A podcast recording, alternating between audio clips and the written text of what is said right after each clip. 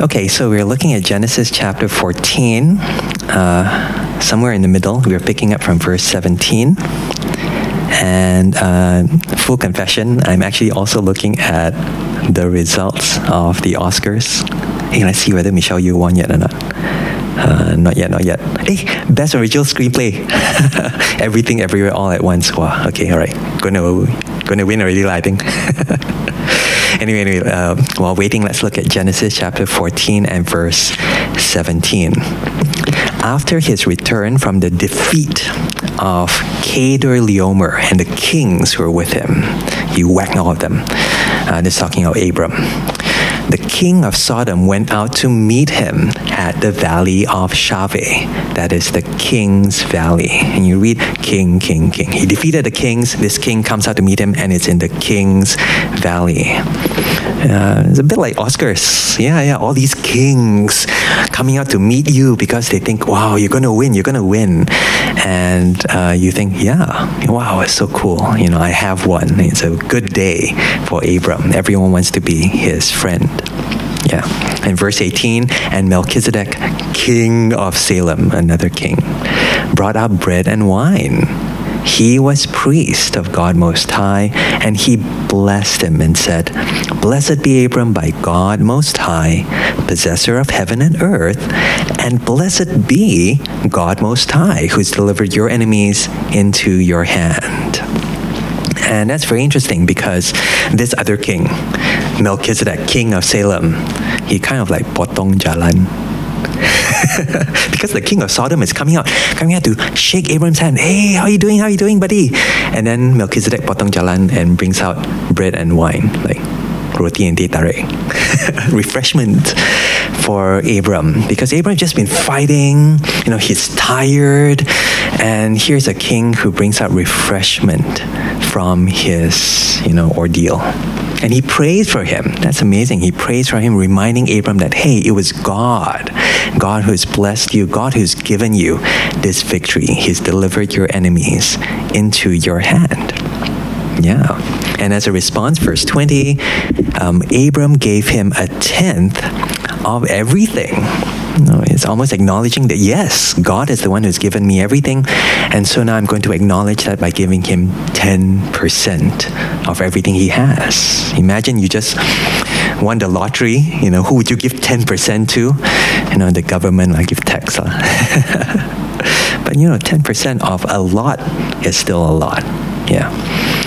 Uh, verse 21 And the king of Sodom said to Abram, Give me the persons, but take the goods for himself. Uh, interesting. So the king of Sodom now says, Hey, where's my share? You know, you just give 10% to this other stranger king, but give me something as well.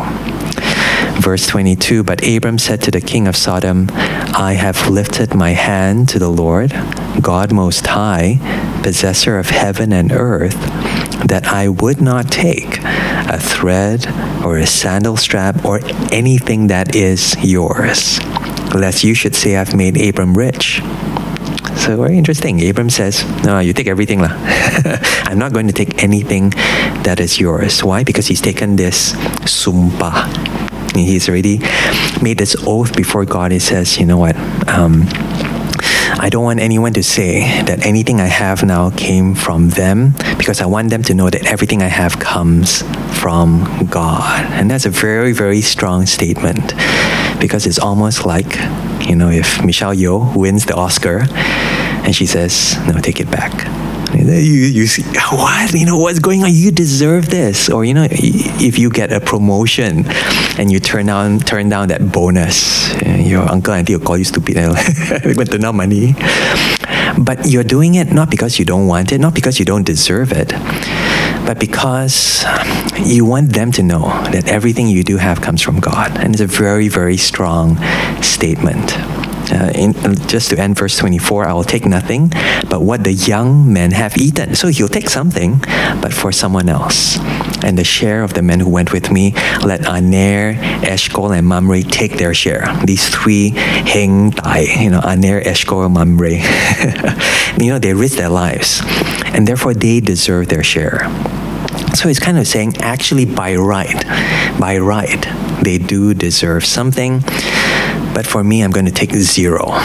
And I want you to know that again, you know, even this victory, it's, it's not me, it's not what I've done, but it's God who's miraculously blessed me with this win. And on top of taking nothing, he actually gives 10% of everything. Yeah, so that's that's really, really amazing. When you come to that turning point, when everyone wants to celebrate you, everyone wants to reward you, you know, you redirect all that attention back to God. And it's just worth asking, you know, would we do that? Or, you know, what would help us to do that when it came to that crunch? Um, I think Melchizedek, you know, Melchizedek appearing out of nowhere must have something to do with it because, you know, his prayer, you know, word for word, I want you to notice actually Melchizedek's prayer is echoed on the lips of Abram. You know, he says, Blessed be Abram by God Most High, possessor of heaven and earth. And what Abram says later on, I've taken an oath before God Most High, possessor of heaven and earth. God owns everything, heaven and earth, everything belongs to Him.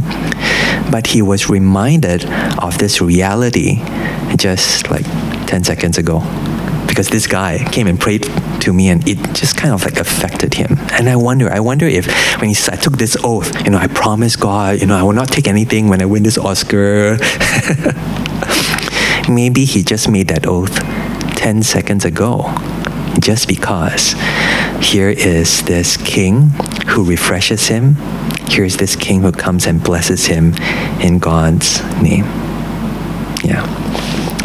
Uh, what do we see here? Um, uh, well, the New Testament, I'm going into territory that is slightly unfamiliar. I didn't read this up, but I know Hebrews make a, makes a really, really big deal comparing Melchizedek with the sons of Abraham, Melchizedek with the religious structure. Because in the religious structure, right, you acknowledge that God has given you everything and therefore you tithe. You know, there, there's this tenth. A tenth just means you tithe, to give 10% of everything. It's acknowledging that God has given us everything. But here, in a small and significant way, is a king who has given us everything. It's not that we give to this king, but this king has given us this victory, this salvation, this rescue that comes from God. And you look at Melchizedek and you think, hey, he gave us only bread and wine. he doesn't give him anything. But it's meant to point forward to Christ. You know, Jesus, um, before he died, he says, this bread is my body, this wine is the sign of the new covenant. It's essentially his death. And it's a small picture of how Jesus has given his very life, given his everything, given himself for us. And all we have to do is to receive that from him, to receive that forgiveness, that fellowship with God. And what Abraham does as that kind of turning point is point to the giving of God. Abraham's giving points in a small way to how God has given him everything.